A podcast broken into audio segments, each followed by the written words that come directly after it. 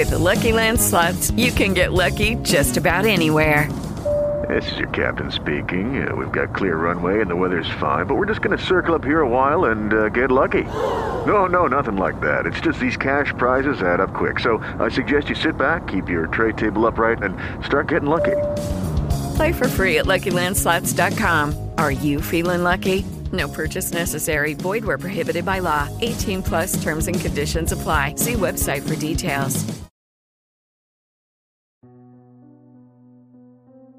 Dicono che ci sia stata una battaglia, la battaglia più grande ed epocale di sempre. In un tempo remoto ed inimmaginabile, molto prima della nascita delle più semplici forme di vita sulla Terra, il Sistema Solare vantava un decimo pianeta, Marduk. Un pianeta le cui forme di vita avevano origini così antiche che per la mente umana sarebbe difficile, se non impossibile, concepire un tempo così lontano. Si dice che la popolazione di Marduk avesse una padronanza talmente ampia delle scienze che riuscirono a vincere il tempo, lo spazio e la morte. Nelle loro ciclopiche biblioteche erano conservate notizie di tutte le specie che erano o sarebbero mai esistite, con la loro arte, le loro scoperte, la lingua e la psicologia. Niente sfuggiva agli interessi degli abitanti di Marduk e niente poteva rimanere a lungo un mistero per loro. Marduk era un pianeta di armonia e lo rimase per milioni di anni, ma allo scienziato Zazel, uno delle menti più brillanti e colte del pianeta, questo non bastava più. Si perse in un'area della scienza che era proibita a tutti gli abitanti di Marduk, quella inerte alle origini dell'universo stesso. Zazel ignorò chi lo avvertiva del caos che avrebbe avvenuto se avesse guardato il tempo iniziare e la mano della creazione raggiungere il cosmo per dare inizio alla vita. Il suo cuore e la sua mente bramavano di conoscenza, così, grazie ad una tecnologia oscura e proibita, riuscì a guardare. Nel momento in cui guardò l'universo stesso, esplose. I sette sigilli eterni, posti dalla mano creatrice, furono rotti il peccato originale era stato commesso. Ciò che era solo un universo divenne due, materia positiva e materia negativa, e con la nascita dell'universo di antimateria venne liberata anche un'ondata di malvagità che si espanse ovunque, corrompendo ciò che era stato un paradiso. Per la prima volta nella storia del cosmo nacque ed assunse significato la parola male. Gli estranei, abitanti dell'universo ombra, proruppero nel nostro universo. I marducchiani considerarono loro responsabilità contenere il male che aveva liberato. Furono creati armamenti, furono fatti esperimenti e dopo migliaia di anni fu riscoperto il concetto di morte. La guerra durò 15.000 anni, un conflitto primogenito tra angeli e demoni. Tutti lo ricordiamo in fondo al nostro DNA e in tutti i nostri sogni, miti e religioni il bene contro il male, l'alto contro il basso, la luce contro l'oscurità. La battaglia si concluse solo quando il pianeta Marduk fu sacrificato per richiudere il portale, salvando così l'universo. Ma qualcosa sopravvisse. Qualcosa di estraneo, crudele ed abominevole trovò il modo di restare nel nostro universo. Fu preso, catturato ed incatenato ad una roccia in cielo per l'eternità furono rimessi i sette sigilli eterni a protezione ed a guardia di esso. Mai e poi mai sarebbe dovuto uscire dalla sua eterna prigionia.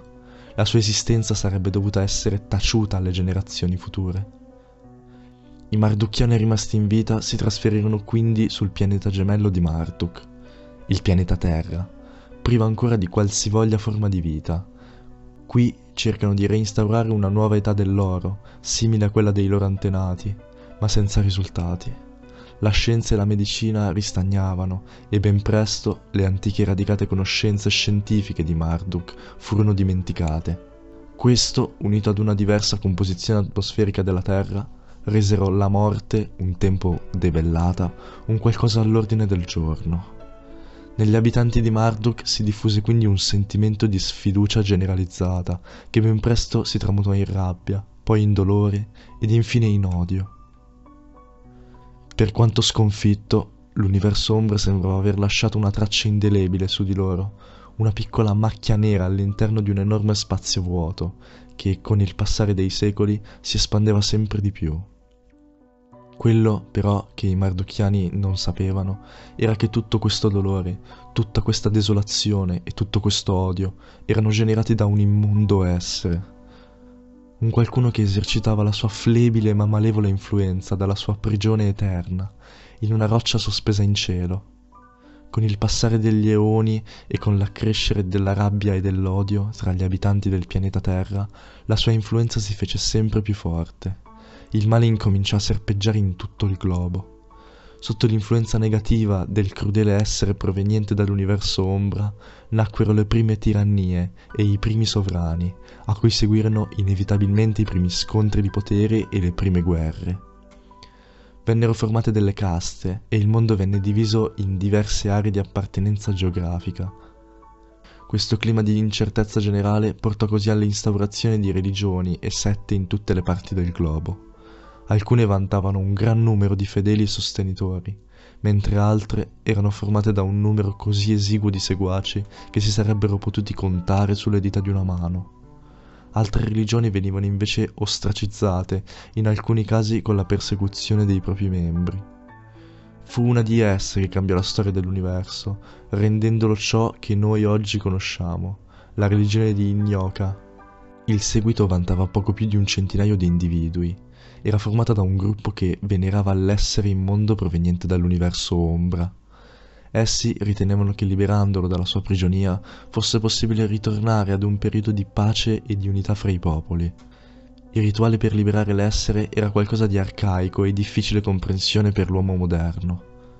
I sette sigilli vennero spezzati, la prigionia quasi eterna del dio finì, e poté così finalmente scardinare la sua immane potenza sul pianeta Terra. L'influsso della sua forza oscura, ormai senza limiti, si espanse e serpeggiò fra tutti gli abitanti, dando luogo ad una guerra fratricida senza precedenti. Da questo conflitto, durato centinaia di anni, e ogni forma di vita venne azzerata. L'intero universo era nelle mani dell'essere proveniente dall'universo ombra.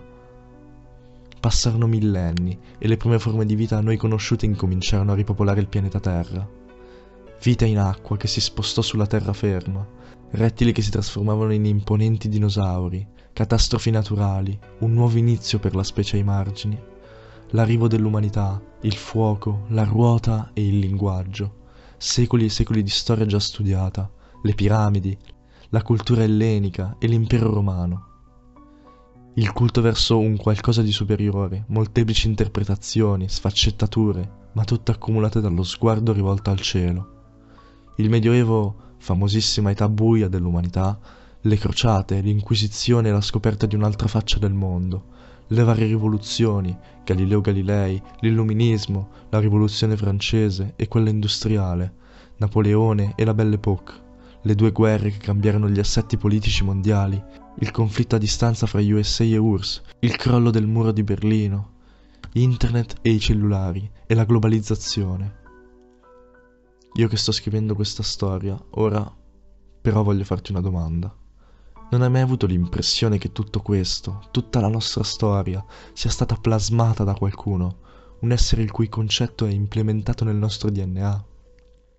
È un giudice che stabilisce dei comandamenti ineludibili, è una giuria a cui non possiamo nascondere nulla, è un boia che, se non rispettato, ti condanna ad una prigionia eterna in un luogo di fiamme, dolore e disperazione. È un essere che risiede in cielo, ma ama essere innalzato, adorato e pregato, con una costanza rituale.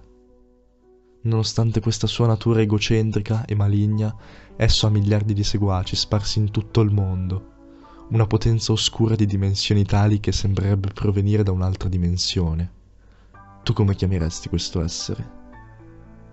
Io lo chiamo Dio.